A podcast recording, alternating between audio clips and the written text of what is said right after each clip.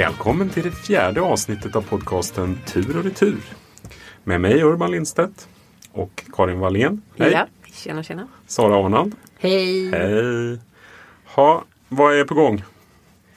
Ja, jag ska åka på sparresa imorgon. Vart då någonstans? Varberg. Man kan resa långt, man kan resa kort. Men ganska mycket så åker jag på sparresor runt om i världen. Det är inte så dumt yrke, prova span Är det, alltså. men det är professionellt? Du ska inte åka dit? Ja, nej. ja, jag vet, du ska inte på, ska du på den där kommunistspat där i Varberg? Eller? Jag vet inte, Varbergs kusthotell tror jag det heter. Nej, det är det inte. Det finns ju så här Lenin, eh, Leninbadet. Leninspa. Nej men Leninbadet, så här, det, det, jag, Ja. menar, jag tänker på det där. Alltså, tänk om man skulle ha Hitlerbadet. Det, jag Det inte- finns Det finns? på ryggen. Nej, gör då. Nej det? men det finns ju Men det här heter inte Hitlers Hitlerbadet. eh, stora komplex som han byggde åt, så här semesterbostäder som han byggde åt Ja, ja. den eh, fina eh, rasen höll jag på att säga. Men eh, det finns ju kvar som någon slags öde, öde ja. konstverk. Jag har hört att Leninbadet faktiskt är ganska bra i Varberg. Ja, jag får undersöka. Ja, nej. Och, Karin, vad är du på gång med? Jag ska åka till Finland. Finland. Eller till finska Karelen. Okej. Ännu mer exotiskt. Men ärligt talat, det låter som kanske den mest exotiska plats vi har snackat om hittills. Här. Någonsin. Nej men Ja. ärligt talat. Eller? Ja, men, ja, det känns, jag vet inte, det är någonting med just Karelen som låter lite så här Ja, men man tänker mystiskt. liksom- Ryska fortsättnings... Eller finska fortsättningskriget. Och, ja, Jag känner, ja, det känns som att vi kommer kanske råka snedda in i Ryssland. Och, ja. Och bli skjutna. Och bli eller gå på en skjutna. mina. Det där är väl en av de få... Finland har ju fortfarande kvar miner faktiskt. Okej. Beror jag får se de har- hur det går. Ja, ja, var försiktig där när du, så du inte knallar ut för långt i minfälten. Man behöver inte visum för Karelen i alla fall. eh, visum för Karelen? Nej, jag vet inte riktigt. Jag vet inte om Ehm, du snubbla in i känner mig helt oförberedd nu men det är Ja. inställd på basta. Basta, ja. Ja. men, det, det, ja, men det kan man göra var som helst i Finland. Så att, ja, men vi ser fram emot en rapport ifrån Karelen framöver någon gång. Och själv så har jag beslutat mig härom, häromdagen att, att jag ska åka till Rom med min eh, 16-åring. För jag, apropå så här resehack så har jag, jag har ju fyra barn och det är väldigt dyrt att resa med fyra barn. Så för ett par år sedan så kom jag på det att jag ska åka med var och ett av mina barn vid olika tillfällen. På så sätt får jag ju resa fyra gånger. Eller hur? Ja. Blir det billigare?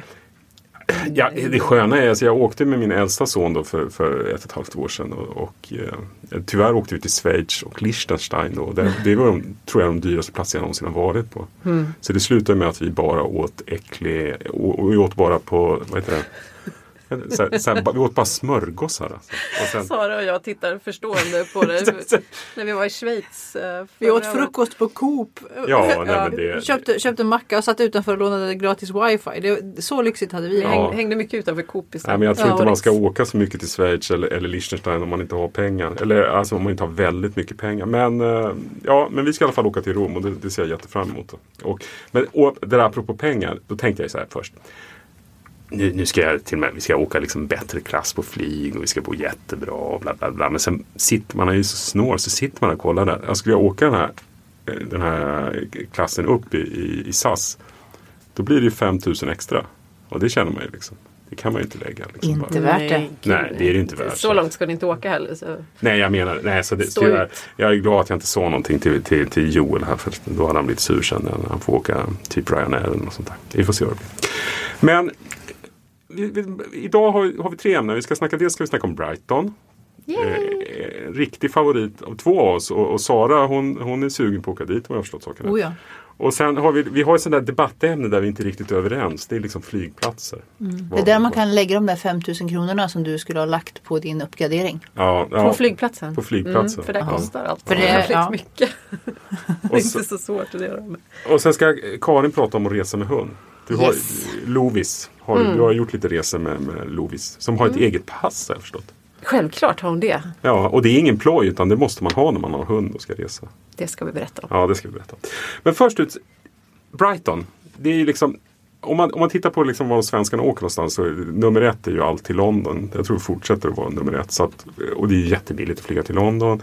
Och de flesta, jag menar, kan ni ens räkna efter hur många gånger ni varit i London? Nej. Nej, inte så spontant skulle ni. De många andra ställen skulle ni spontant kunna säga. Jag har varit två, Mm. två gånger i, där, där. Men, men där har man varit så många gånger. Så att, Men jag skulle vilja slå ett slag för att åka till Brighton istället. För eh, om man, om man, till att börja med, det är ju väldigt billigt att flyga till London för det är sån hård konkurrens. Men om man flyger, om man flyger med Norwegian till, till Gatwick som ligger söder om London. Då tar det bara 30 minuter med tåg. Så är man i den här härliga staden vid kusten som är liksom en så här hyfsat stor stad. Så här drygt 150 000 invånare. Eh, och, eh, så det, det är väldigt en, enkelt och billigt att ta sig dit. Så det, det, det är lättare att ta sig dit än till London? Ja, Gatwick? absolut. Abs- Om man åker Gatwick, alltså kom inte på någon sån här idiotidé och flyg till Stansted och ta er till, Ah, till, till Brighton för då har du liksom ett dagsprojekt att ta det. Men här, nej, det går massa tåg. Man kan bara köpa biljetter i, liksom, i sån här, i sån här automat. Så, så är man 30 minuter och då är man direkt in i centrum av, av den här fina staden Brighton. Och eh, det är mycket billigare att vara i Brighton än vad det är att vara i London. Och du slipper sitta och jag menar, En del gillar ju stora städer, så det, det gör jag också på sätt och vis. Men du kan i princip gå dit du ska. Eh, Men, men, men det är väldigt härlig atmosfär där. Så att det, är, det räknas ju som mycket, mycket konstnärer och mycket den typen av, av kreativa människor flyttar dit och bor där. Och, eh, och det märks på många sätt. Så att, eh, men hur länge sedan, hur länge sedan var, var du i Brighton? Eh, alltså jag bodde där 98. Jag läste alltså två terminer på ett av universiteten där. Ja. Så det är länge sedan. Det är länge och jag har sedan. inte varit tillbaka. Men jag, Nej. så mitt, Men mina minnen av minnen. Brighton är, ja, de är mycket positiva men också väldigt så här, kontrastrika. Det var Ja. ju en väldigt mixad stad. Och, eh, ja, jag var ju student och det finns många studenter.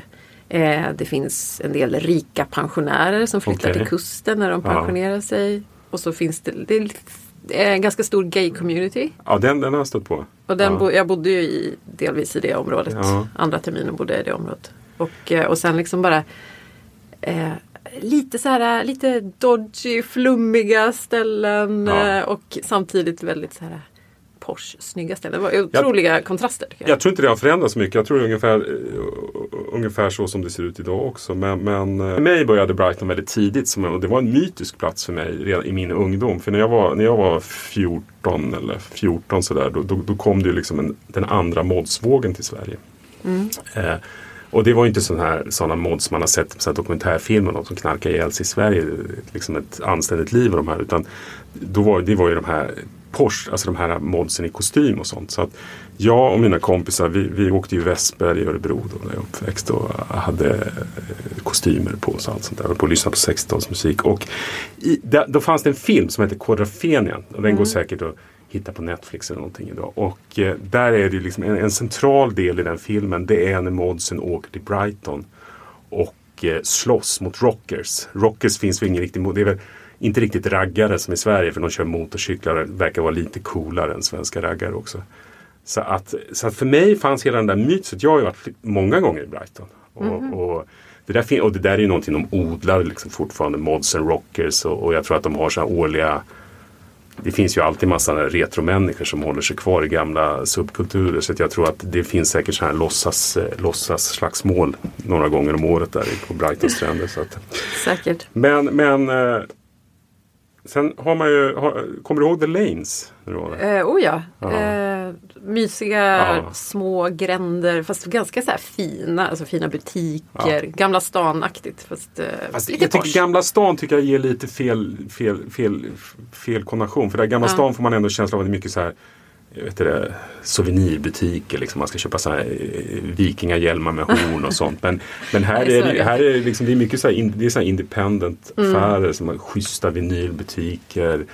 Massa roliga klädbutiker. Men pratar du om The Lanes? Ja, The För Lanes. sen finns det också North Lane i Brighton. Jaha, det, vad, är det? Vad är det, är det North Lane jag som- pratar om? Nej. Ja, alltså North Lane stavas eh, L-A-I-N-E. Ja. Så det stavas lite annorlunda. Men där, och där är det ju så här fortfarande flower power, hippie. Den det är nog typen. North Lanes jag pratar om. The Lanes är lite så här Porsche, fina butiker. Jaha, nej men... då- eh, då- exklusiva Ja. märken men fint liksom. Nej, men det är North Lanes vi pratar om. Det var ju tur att du är med här. Mm. Ja, men, Men- där men- hängde jag ganska mycket. Ja, men det jag var- tatuerade mig där. Jaså, ja, Nej, det gjorde det- jag inte. Jag piercade ögonbrynet. Så gjorde jag.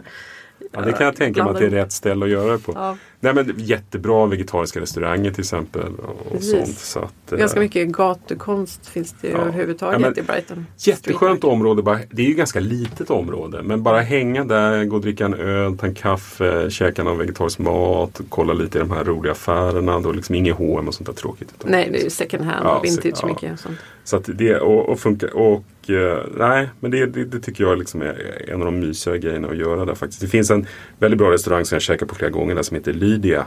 Som är en prisbelönt vegetarisk restaurang. Men alltså väldigt enkel och inte, inte så hemskt dyr.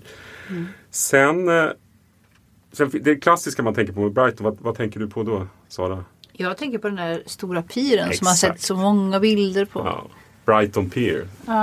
Vad kan man göra då? Nej, men alltså det är ju rätt bedagat. Alltså det är ju inte sådär, men sånt kan jag gilla när man reser. Du vet, det är lite, det är lite, det är lite halvdassigt eh, tivoli och så massa spelautomater och så här liksom flottig mat. Och, Men jag har också någon så här lite romantisk. Jag, jag vill åka till Blackpool liksom, för, av den anledningen. För att det ska vara lite, det är så här, lite retro-dekadens över det jag där. tror att Blackpool är nog mer dekadent. För vad, skillnaden mellan Blackpool och Brighton är ju att tror att Brighton är en väldigt välmående stad. Det är, det är som du säger, det fanns mycket rika och det är, liksom, det är i södra England. Det är ju där folk har pengar egentligen. Medan jag tror att vad jag har förstått så Blackpool är ju eh, Ja, Det är mycket stag nights, alltså Ja, här, möhippor och svensexor i Blackpool. är Lite, men, men, Så, men Blackpool urflippat. står ju definitivt på listan. Men, men den här Brighton Pier, det är ju klart man ska hänga runt där och, och äta något äckligt. Och, och, Men det låter som en sommaraktivitet eller är den igång året runt? Den är nog, jag tror den är igång året tror runt. den är igång åren runt. Sen också. så var det ju så att när det blåste väldigt mycket så stängde de ner typ något så Paris i julen och sånt där. Sådana grejer. Men, men definitivt, alltså det är kul att bara Stranden är ju, det är ju ingen så här fin sandstrand. Utan det är ju så här runda stenar så den är inte så där jätteskön att ligga på. Å andra sidan slipper man få sand överallt. Eh, Så att men, men, men jag har aldrig testat att bada där för jag har alltid varit typ i på våren eller sånt men det inte är sådär jättevarmt. Men, men jag tror man kan bada där. Så att, eh, eh, men sen, Det finns ju en gammal pir där också. Ja. Historisk gammal pir. Men den får Den man ju inte gå ut på. Ja, men den är inte så mycket kvar av längre. Nej, jag tror att de ska försöka rusta upp den. Den är ju liksom som bara ett skelett kvar av en gammal, gammal era. Skelett av ett skelett är väl ungefär som jag skulle beskriva den. Den, den har brunnit och allt sånt där. Ja. Så att, men, men, men Brighton finns, det finns ju både, dels har vi det här liksom lite coola, det finns jättehäftiga musikfestivaler där. Jag, jag skulle liksom slå ett slag för att man skulle åka dit den 18-20 maj. För då har de en, en, en riktigt cool musikfestival som heter The Great Escape. Ja, ja, just det.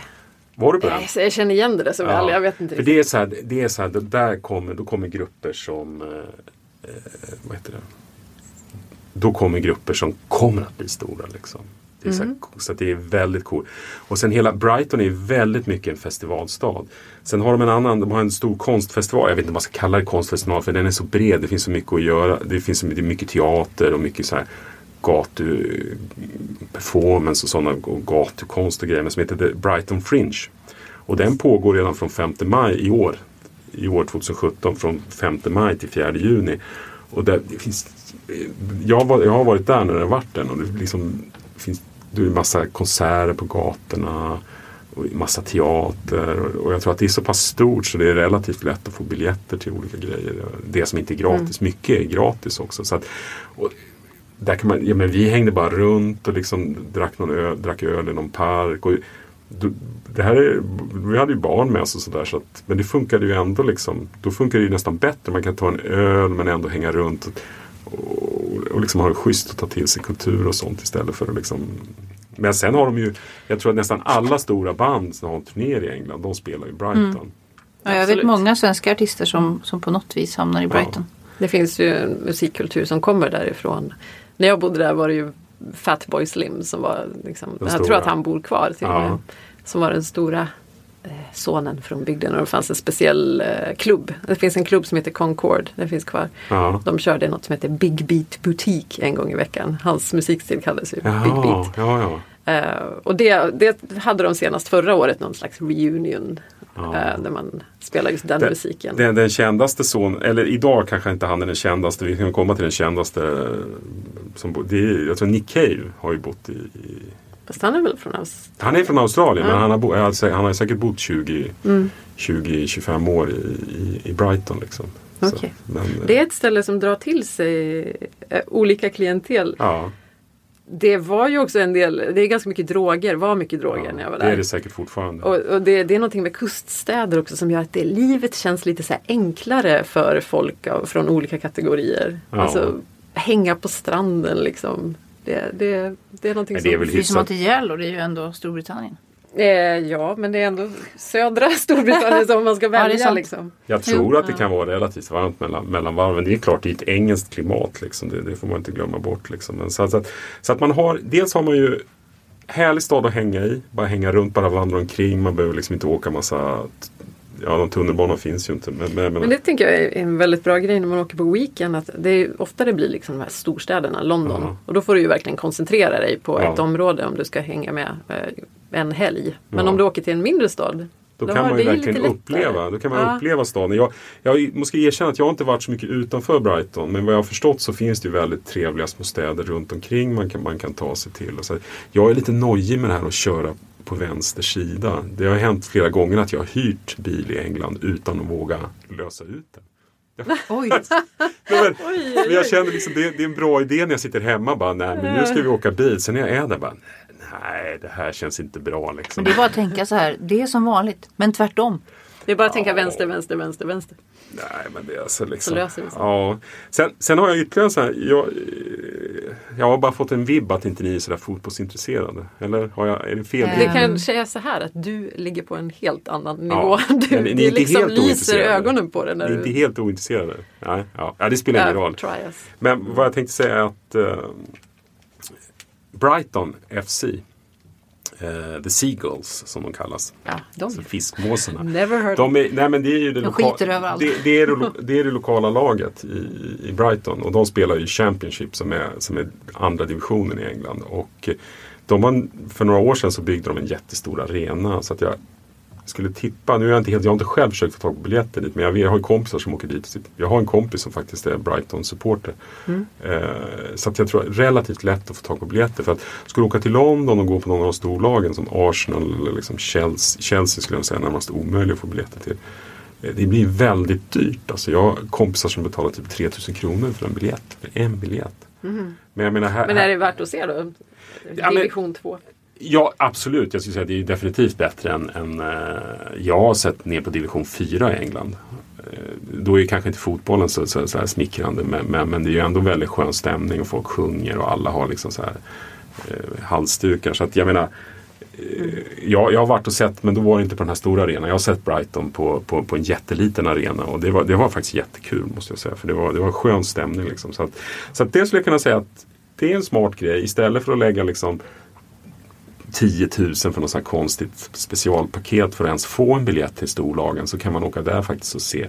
Och har man tur så kan man ju pricka in det när de spelar mot något sånt här gammalt storlag som har chanserat liksom som Leeds eller, eller något som Det här väcker inga känslor i era, era kroppar, det ser jag men, men, men, Det är helt men, dött här. Ja, död blick, död blick. men, men jag, jag skulle ändå säga att det är en kul grej man kan göra. Liksom. Och sen, jag är ju Arsenal-supporter då. Så jag, vi har, jag har ju åkt flera gånger till Brighton och bott i Brighton. Och sen har vi tagit tåget till London. För det tar bara en timme. Och inte så jättedyrt.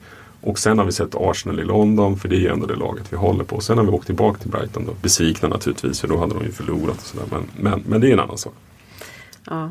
Så att, Brighton kan vara en bas. Ja. Brighton kan vara en bas. Men säger, om man bara vill se på London så är det väl korkat kanske att sätta sig i Ja, Brighton. Men, men om det är en, om, låt säga att man kanske vill gå på någon teater eller man kanske vill gå på någon speciell utställning i London men kanske inte vill hänga runt där. Så är ju Brighton en jättebra bas. För det är bara tåg.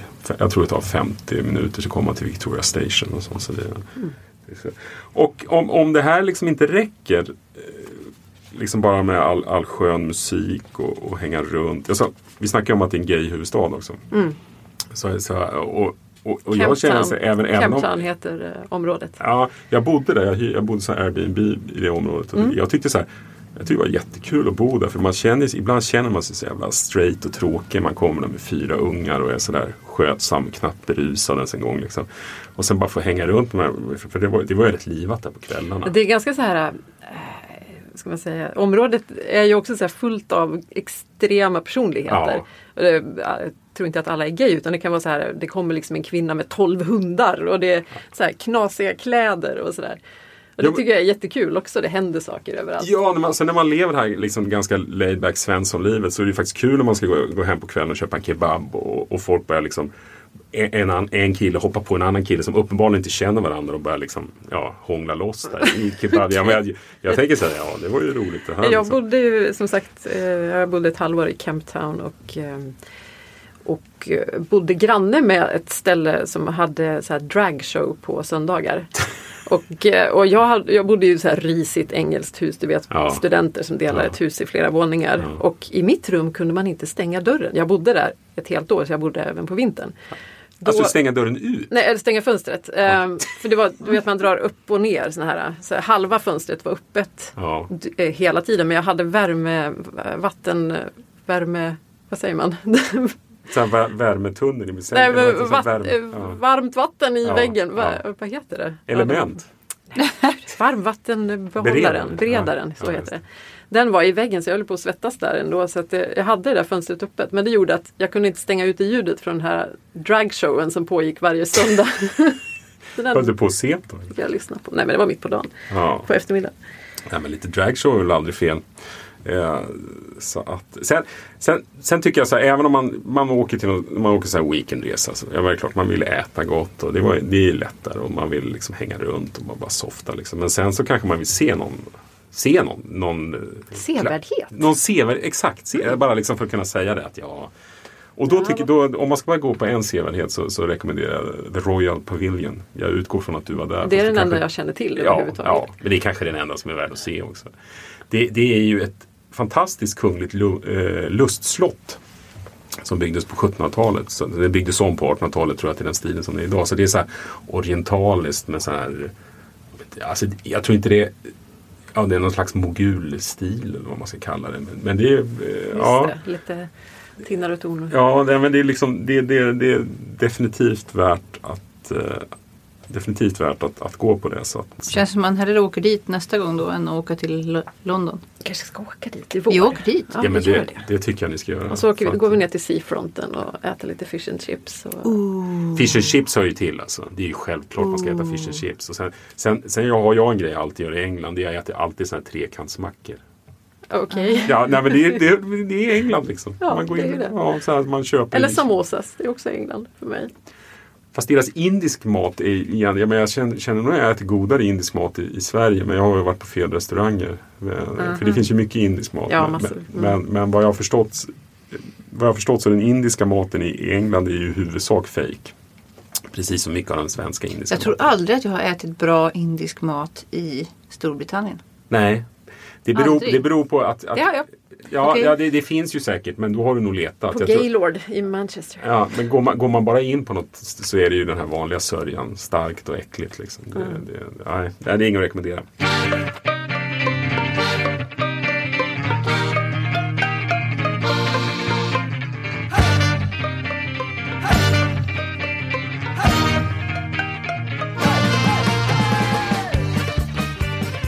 Vi, våra vänner på Vagabond.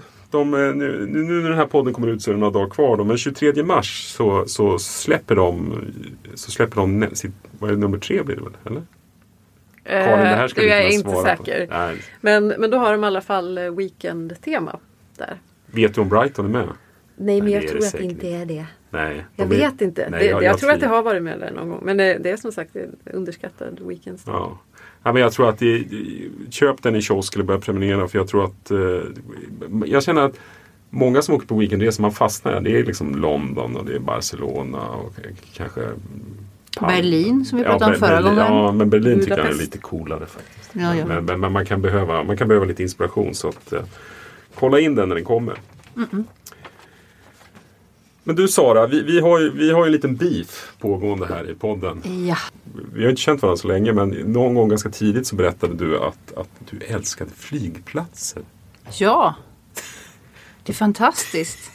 Och det, det, verkar ju som, det att- det verkar, ju- verkar ju som att man ant, antingen älskar eller hatar flygplatser. Det är ingen som säger, som jag har träffat i alla fall, som säger att jag vet inte vad jag ska tycka om flygplatser, om den här plats på jorden. Nej, men, men varför älskar du flygplatser? Jag tror att det är för att det är en sån, det är en icke-plats på något sätt. Och egentligen är det ju det, för man är ju egentligen inte riktigt i något land när man är på en flygplats. Men det är som att man är i ett, ett sagolandskap där det går dörrar ut till alla möjliga platser i världen. Det är som att vara i en tidsmaskin. Att man kan ju bara råka ta fel dörr och hamna på Samoa. Man vet ju inte.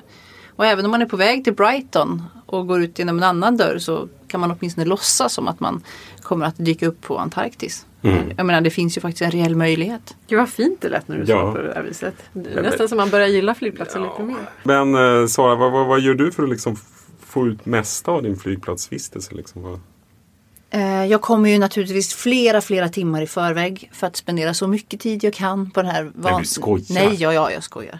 Eh, nej, numera så behöver man ju inte vara på plats så, så tidigt innan. Det beror ju kanske på hur, hur, säkerhetskontrollerna ser ut. Men så som, som det egentligen står på biljetterna att du ska vara på plats tre timmar innan. Det är det ju ingen som är längre. Utan alla vet ju att det går hyfsat snabbt med de här online eh, incheckningarna och man kanske är incheckad innan och sådär. Mm. Så jag springer, det första jag gör är att springa till en incheckningsautomat. Eh, få min baggage tag och så tycker jag att det är så härligt med de här nya bagdrops där man bara kan blippa sin väska, skicka in den och springa vidare. Men vill man vara ännu effektivare så borde man ju kanske då åka helt utan incheckat bagage. Det är väl det. Vill man inte spendera mycket tid på flygplatsen så eh, flyg direkt, eh, checka inte in bagaget. Det kanske är svårt om man är fotograf. eller? Ja, jag har ju eh, Den värsta grejen tycker jag det är säkerhetskontrollen. För det är ändå så att har man mycket saker i sin väska som jag har, mycket teknik, mycket batterier och skräp som, som vakterna tycker är intressant att titta på. Då kan det vara en liten traumatisk upplevelse. Speciellt om man hamnar bakom en barnfamilj. Eller, eller, eller ett gäng människor som man liksom på något vis man inser att den där toalettstolen de går kunna släpa på och försöka få med sig in som handbagage eventuellt kommer att ställa till det eh, vid röntgenapparaten då. Eh, men eh, jag brukar se till att få av alla grejerna innan, jacka, allting, packa upp datorer och sånt för man vet precis hur det funkar. Man vill inte stå bakom någon som har med sig 15 vattenflaskor till exempel som, som ställer till det. Men eh, mitt största problem är väl att jag har en eh, jag har en mikrofon som tyvärr ser ut som en rörbomb. Ungefär som vår podcastmikrofon kanske. Ja, eh, den här är liksom kanske ja, någon typ av stavgranat tror jag kanske man Ja. skulle kunna eh, förklara min mikrofon. Och den brukar ju ställa till, ställa till det lite. Men eh, jag har gjort det här så många gånger nu så att jag, jag är lugn och fin. Men- Annars men, eh, är det lounger tror jag som, som, som har blivit min grej över åren. Men du, du känner, vad, vad jag förstått så är du inte riktigt nöjd med klientelet som hänger på loungerna nu för tiden. Eller? Och det är ju inte så att jag reser business en massa eller first class eller på något vis sådär. Utan jag har väl haft ett sånt där loungekort ett tag som jag Hur inte har får man längre. det? Det kan man köpa priority pass till exempel. Vad Man kommer inte in, eh, ja det vet jag inte.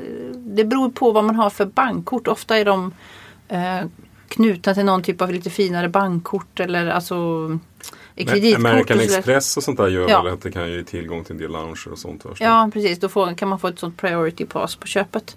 Man får kanske kolla upp det med sin kortutgivare. Ja. Men eh, då kan man komma in på vissa lounger men det är verkligen också skillnad på lounge och lounge numera. Det finns ju finare och, och sämre lounger. Men jag tycker att det är jätte, jätteskönt om man har har en lång flygning och så kanske man har ett byte någonstans halvvägs bort i Asien. Att få gå av planet, gå till loungen, få ett mål mat, lite gratis dricka och sen få duscha. Mm. Och gå på fräscha toaletter och få bra wifi. Men Karin, du, har en annan, du kör annan stil när du reser. Du, du tar inte in på loungen när du har Nej, jag kollade senast när jag var i Dubai. Jag hade ju missat att det var 12 timmar i Dubai på vägen tillbaka på grund av du vet tidsskillnaden. Ja. Så jag, jag tyckte det lät rimligt att jag skulle åka Ja. från Bangkok på eftermiddagen och komma fram till Stockholm på lunchtid nästa dag. Men Ja. det visade sig att det, finns en tidsskillnad som gör att det var inte så smart. Hur som helst, då kollade jag upp vad det skulle kosta för mig att gå in i en lounge. Mm. Och det var ju alldeles för många hundra kronor kan jag säga. Jag, jag kommer Ja. inte ihåg men det var i alla fall 500 spänn. Du kör rätt, rätt, rätt hård budget när du Ja, men, alltså, jag tycker det är helt normalt. Jag är ju helt Ja. chockad över Ja. folk som lägger så här, slänger ut några 500 spänn extra på Men sen ska man också tänka plats. på det att med tanke på vad maten kostar på flygplatser runt om i världen. Även på flygplatser i länder eh, där ett mål mat inte kostar så mycket.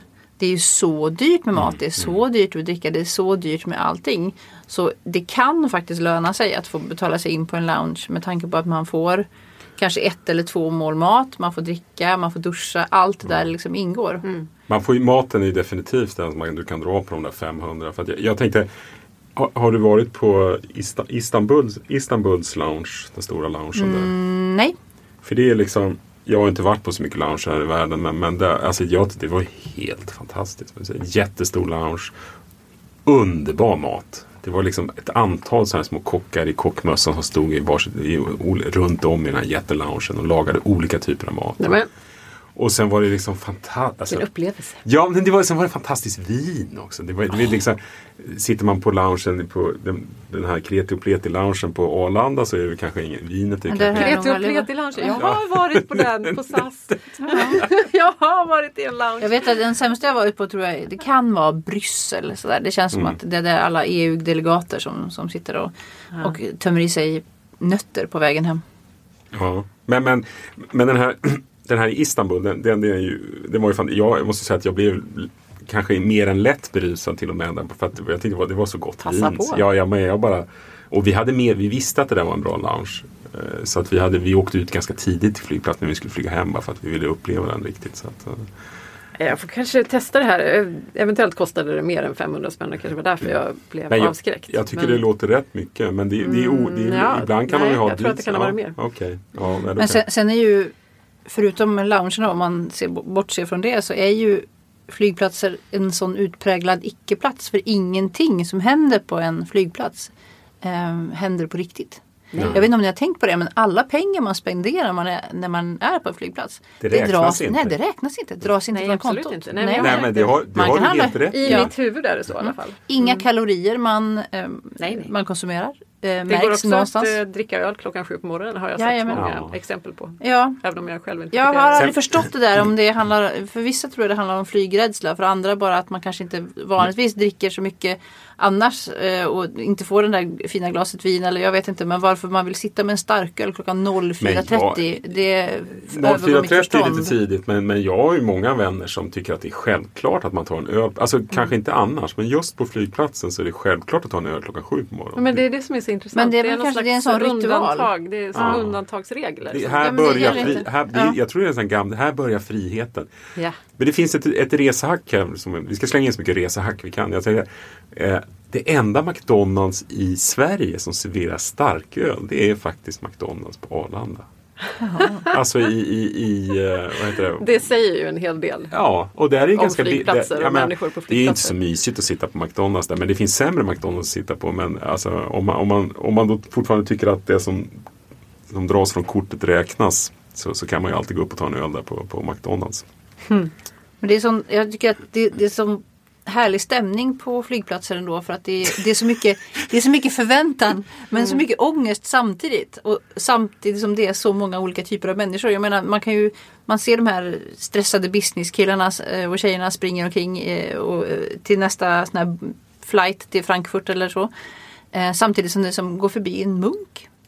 Ja. Och så kommer det en barnfamilj. Eh, Fast de och är sen backpacker som är helt så här, kommer i shorts fast Ja. den är minus 25 Och ute. är Shorts, flip, flipflops, eh, brunbränd och liksom, eh, jag vet inte, Det det är är, det någon där när sån man- mix. När man flyger från till exempel Sydostasien och så har man en mellanlandning i, i Paris eller Bryssel eller Frankfurt Mm. eller vad det är. Och så ska man på samma flyg som de här som har varit på Mm. business i Frankfurt. Och då kommer man där i sina så här thai, thailändska fiskarbyxor liksom och bara lite sloppy. Det blir en så fantastisk kontrast. Fast vad, vad jag, nu vet jag, chansen att bli uppgraderad är väl ganska liten när man flyger. Men, men vad jag har förstått, jag vet inte om det var du som berättade så, alltså det självklara sättet om man vill bli uppgraderad så ska man ju klä sig väldigt strikt när man Ja. flyger.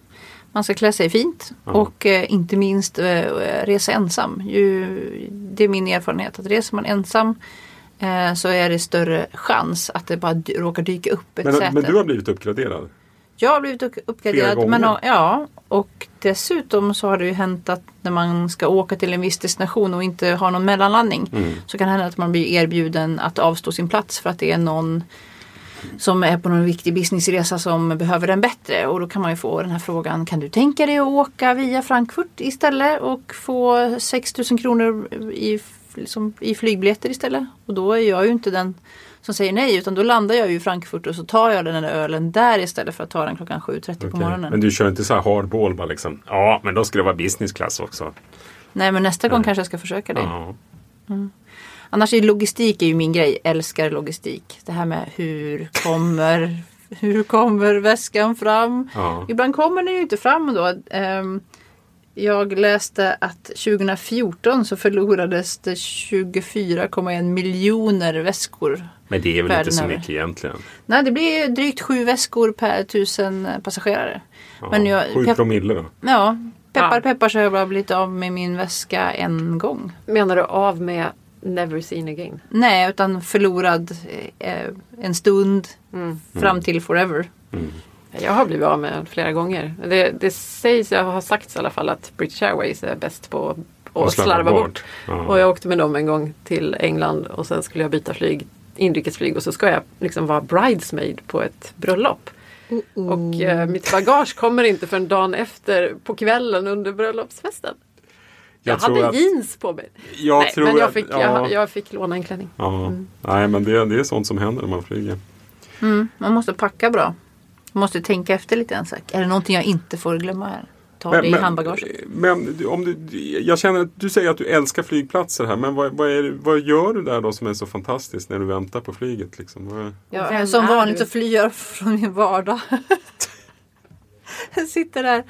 Eh, nej men jag försöker väl komma i rimligt god tid. Eh, jag sitter och betar av mail och gör lite andra såna här tråkigheter. Och sen så sitter jag faktiskt mest och tittar på människor. Du slappnar av alltså? Ja, jag slappnar av. För att eh, det är inte bara det att kalorierna inte sätter sig och eh, kortet inte blir tomt. Utan ehm, det är ingen som kan nå mig där kanske. Jag stänger av telefonen, Mm. jag läser inte mail på en stund eller så.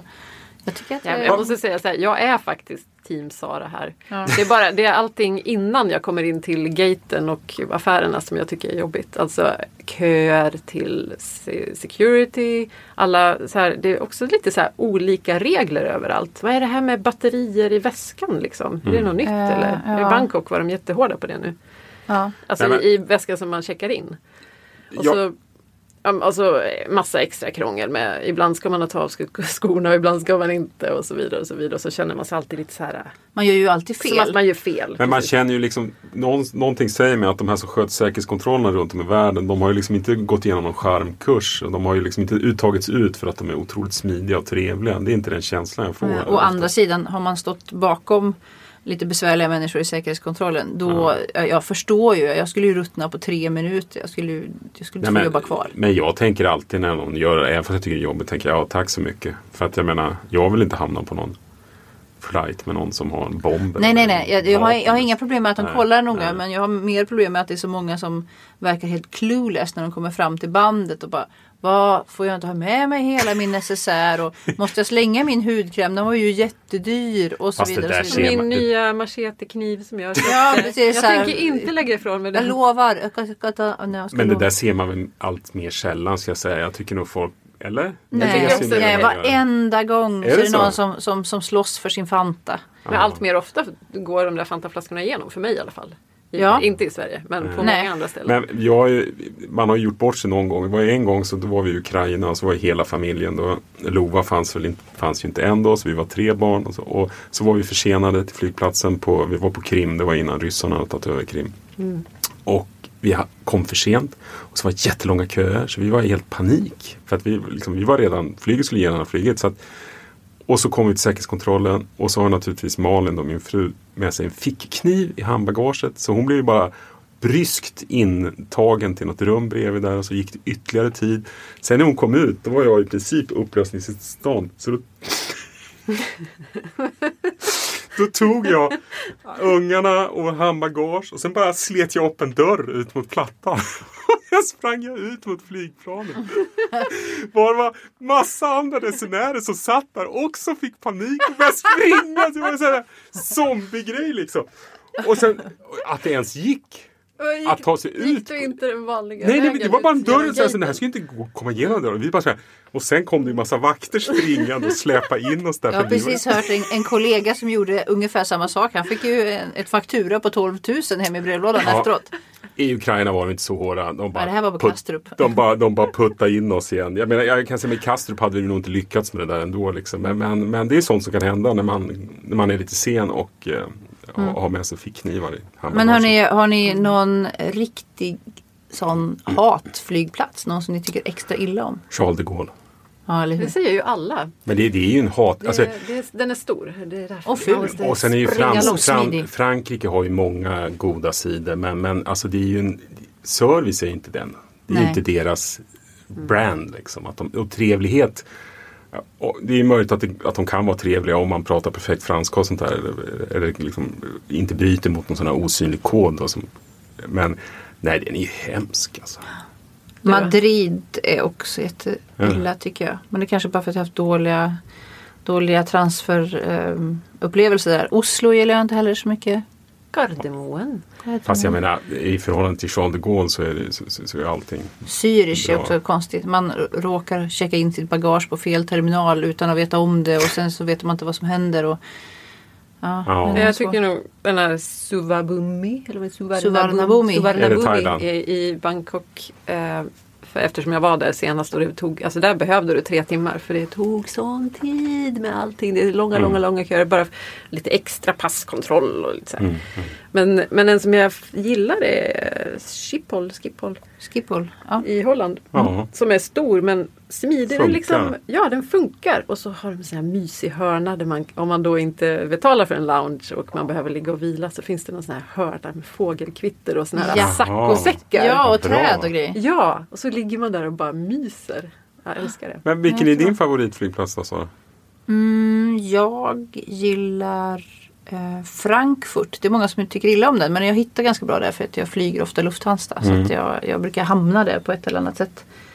Vad- vad man kan- Alla, annars är ju en, en fin gullig är den som är på Koh Samui i, Thailand. Mm. Där man, som ligger i små bungalows. Man får åka till lite tivoli-tåg till och från eh, flyget och så. Det känns lite, lite Hittepå. theme park. Mm. Mm. Gulligt. Ja, annars Kastrup. Om det är den närmsta som är bäst, det är Kastrup. Där tycker jag allting funkar Fast bra. Arlanda är ju rätt okej, är det inte det? Eller?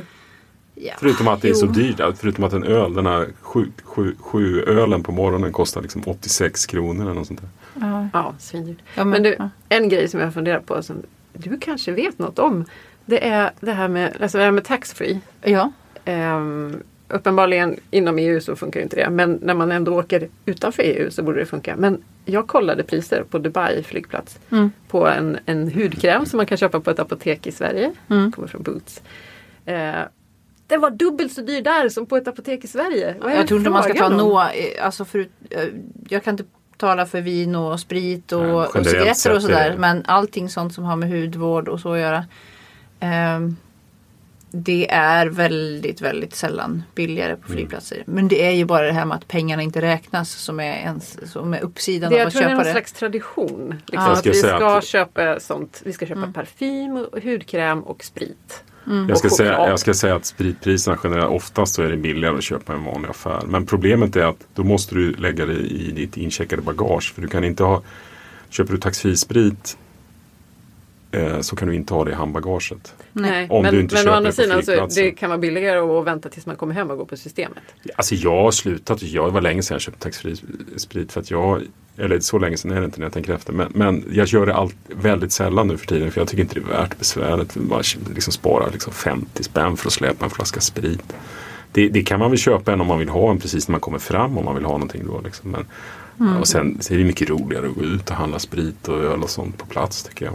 Men det handlar väl också om något sånt här sista minuten skick, eh, köpa present för jag har varit på resa. När man Ja, går omkring på en Ja, flygplats. Så att herregud. folk, eh, Sådana presenter har man ju fått några stycken.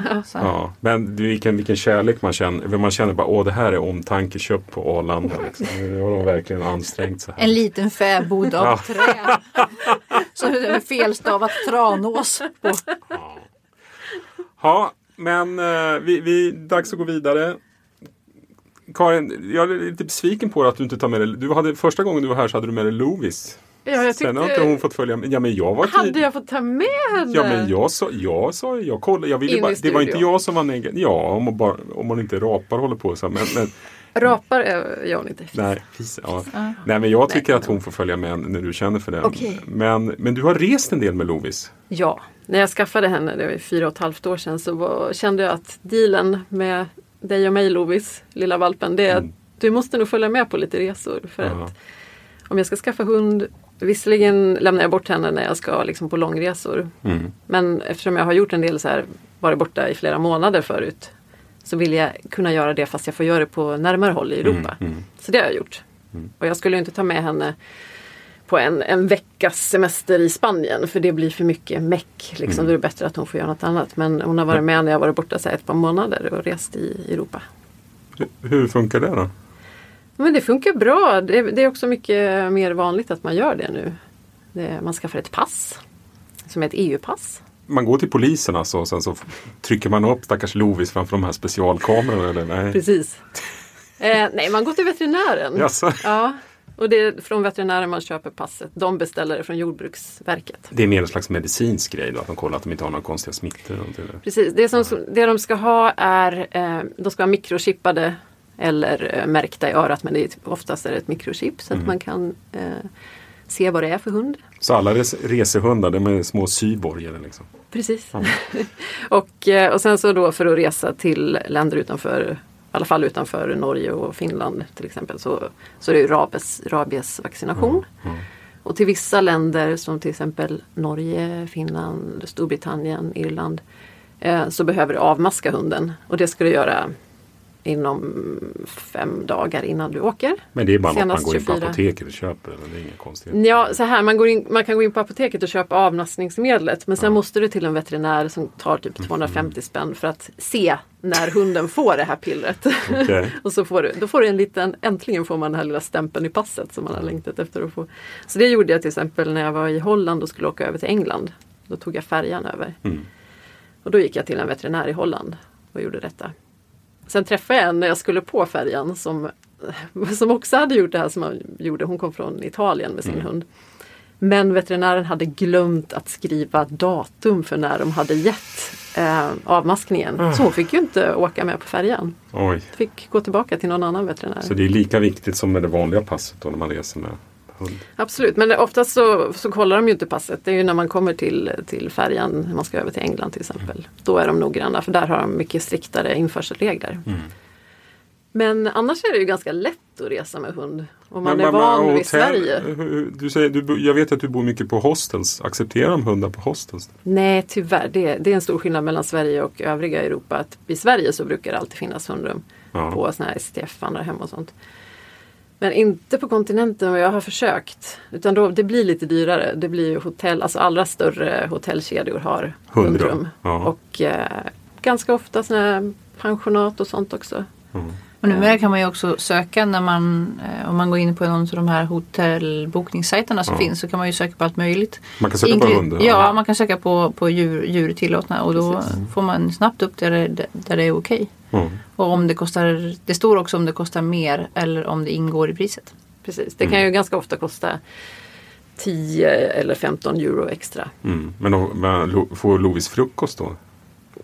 För de tio Åh, eurona? jag skulle önska att hon fick det. det. Det här är väl kanske där går gränsen. Liksom. Det, det, man får ha med hund på rummet. Väldigt sällan får man ha med dem i frukostmatsalen. Okej.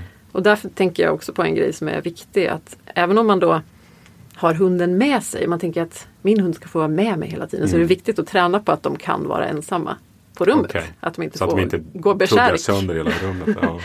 För att, Det blir eh, att, mycket mer än 15 euro, det kan jag säga. Ja, nej, men alltså att man vill ju att de ska känna sig trygga och därför är det jätteviktigt att träna på att de kan vara ensamma i ett rum. Kanske att man har en speciell filt som man alltid har med som de känner sig trygga på.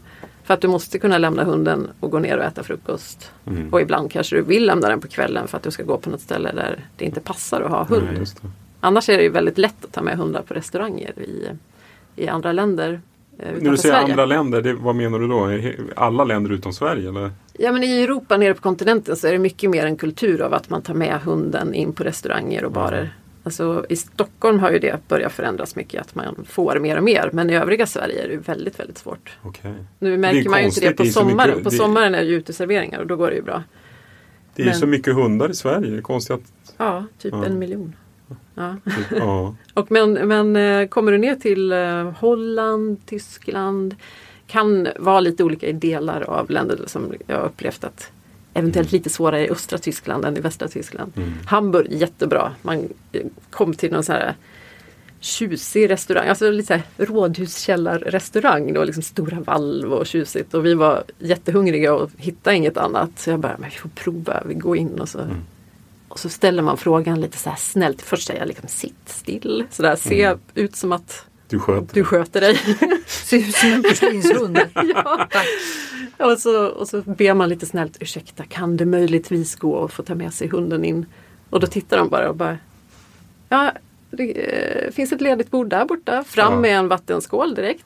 Ja, och samma schysst. i Holland, Belgien, ehm, Schweiz. Fixar de mat till, till Lovis också då eller?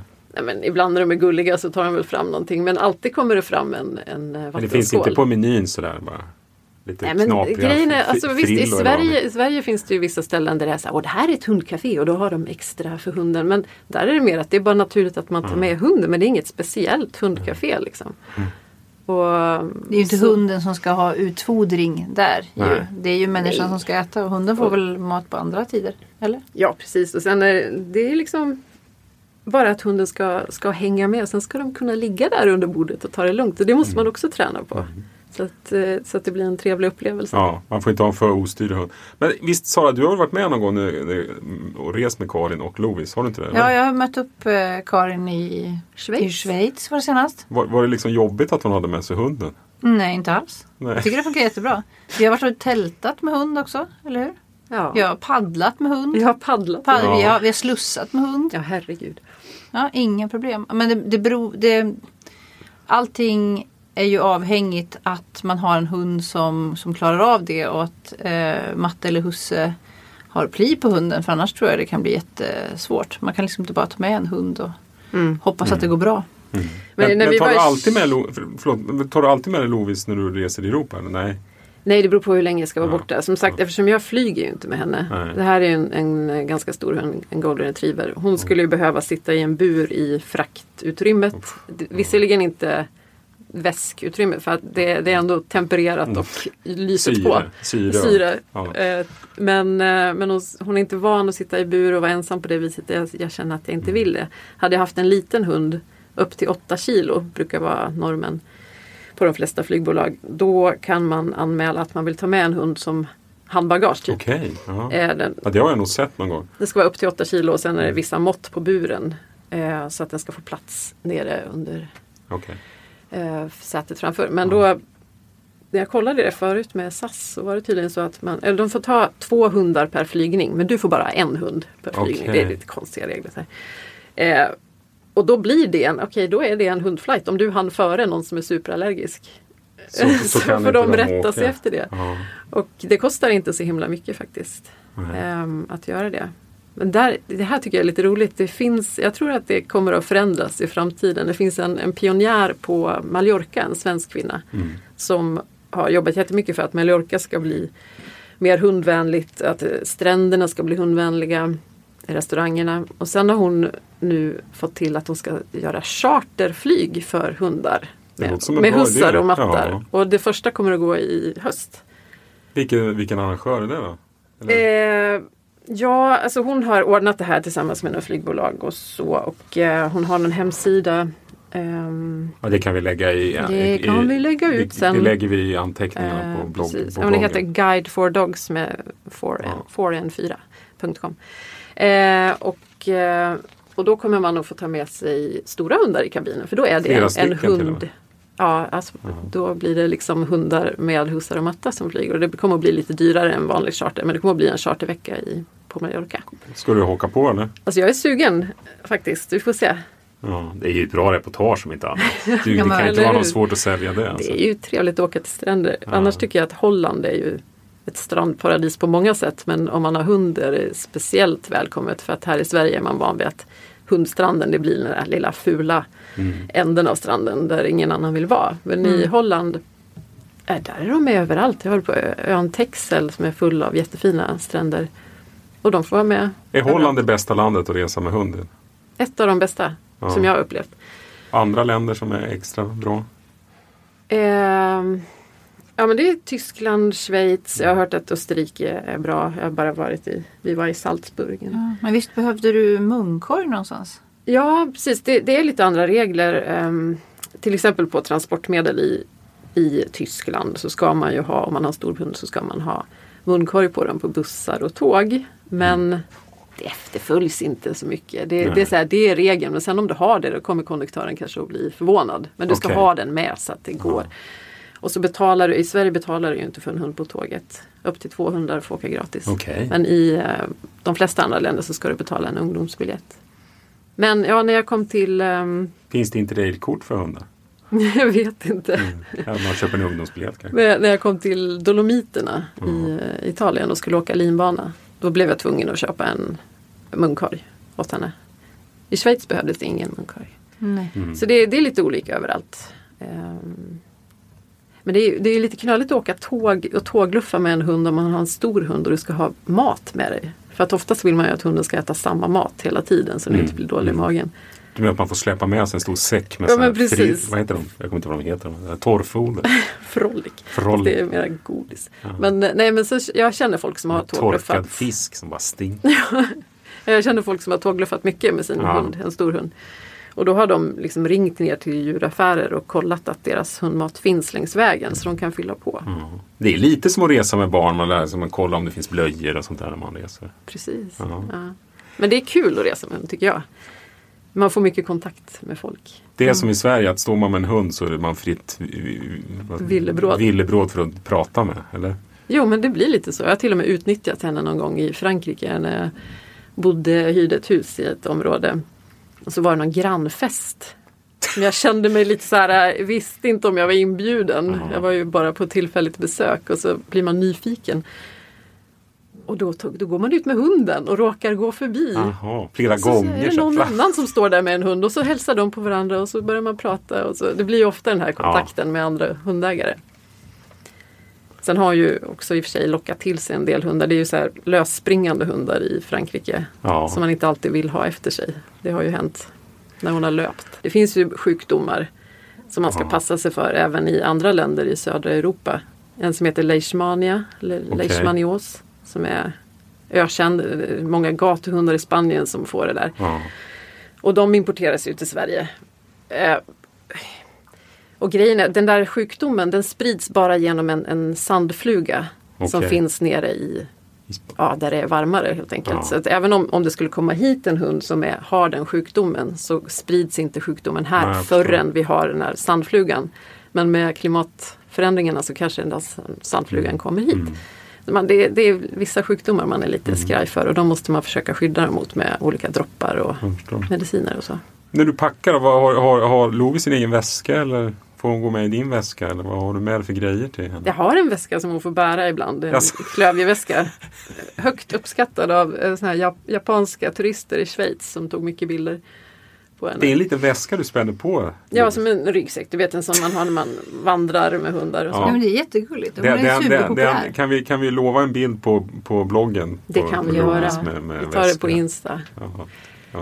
Eh, nej men hon, får, hon kan ju inte bära så himla mycket så det är klart det blir lite extra packning. Men jag Ja. kör ju mest bil när jag reser med Ja. henne och då kan man ju packa hur mycket som Men är helst. det liksom mat, vad är det matsko? Det är lite... är Jag har någon så här hopfällbar matskål som är väldigt praktiskt eh, att ha. Och sen, eh, sen har jag ju någon slags filt som hon känner igen som man Mm. kan lägga in på hotellet. Och så är det ju maten och eh, en speciell boll som hon är helt tokig i. Okej. Som också fungerar som någon slags avledning och nästan som en napp åt ett barn. Liksom. Om, hon, om det börjar bli tråkigt. Mm. Om man vill att hon inte ska bry sig om det där konstiga gatuartisten på torget i Prag som har hänt. Nu. Mm. Jättekonstiga saker som händer. Då bara, men kolla bollen, den är ju rolig. Och då bara glömmer hon allt annat. Det är Ja, ganska bra om man ja. har någon sån. När ska hon följa med nästa gång då? Jag, jag vet inte, jag tänkte att jag kanske ska ta färjan över till eh, Estland Mm. och Litauen och de ställena. För det ska tydligen vara hundvänligt. Det är ju det man kollar lite också. Är det hundvänligt att ta med dem på? Och då tar du bilen Restauranger. också eller? Vet inte. Vi får se. Mm. Kan vi ta färjan över så Mm. får man improvisera. Mm. Ja. Mm. Ja, låter jättebra. Men om du, om du har, du- har, har du aldrig haft någon riktigt dålig upplevelse då, när du har varit ute och rest med hund? Något som har liksom att du, känner att det verkligen har begränsat dig? Eller så, eller liksom att det, Lite begränsad blir man väl alltid på något vis. Mm. Men jag vet inte, jag kan inte komma på något. nej. Det- kan, ju- du kan ju inte vara borta så länge då, när vi har varit ute och gjort reportage. Och, så... Ja, när hunden är hemma, när jag Ja. inte har henne med. Mm. Ja, det är klart, det påverkar ju. Men när jag har henne med jag har varit i länder där det har funkat väldigt bra Mm. och hon har varit välkommen. Liksom. Jag, jag har ju pratat med en del människor. Jag har förstått att många som har hund de, de reser ofta med husbil och så nere i Europa. Det är väl ett sätt Ja. för att slippa mycket av det krånglet som kanske kan Jo. uppstå om man åker med allmänna kommunikationer. Precis, fast det, jag tror att folk tror att det är lite krångligare än vad det är. Ja, Och åker man liksom i som när vi var i Schweiz, där får man ju ta med sig hunden överallt på tåget. Bara du har betalat en ungdomsbiljett så kan du åka första klass om du vill. ja. Så kan man inte göra här i Sverige. Här är det mycket mer att... Men har säger, om man reser platser. ensam måste det ju vara fantastiskt att ha med sig sin hund. För det är ändå ett fint sällskap. Liksom. Och Man kan ju bli Mm. lite ensam när man reser ensam. Sådär. Ja men absolut och sen så ehm, Ja det, det är ett sällskap och sen så ger det kontakt med andra. Inte minst andra här, turister som saknar sina hundar hemma och överfaller henne och bara Åh, Får jag vara med er ett tag? Ja.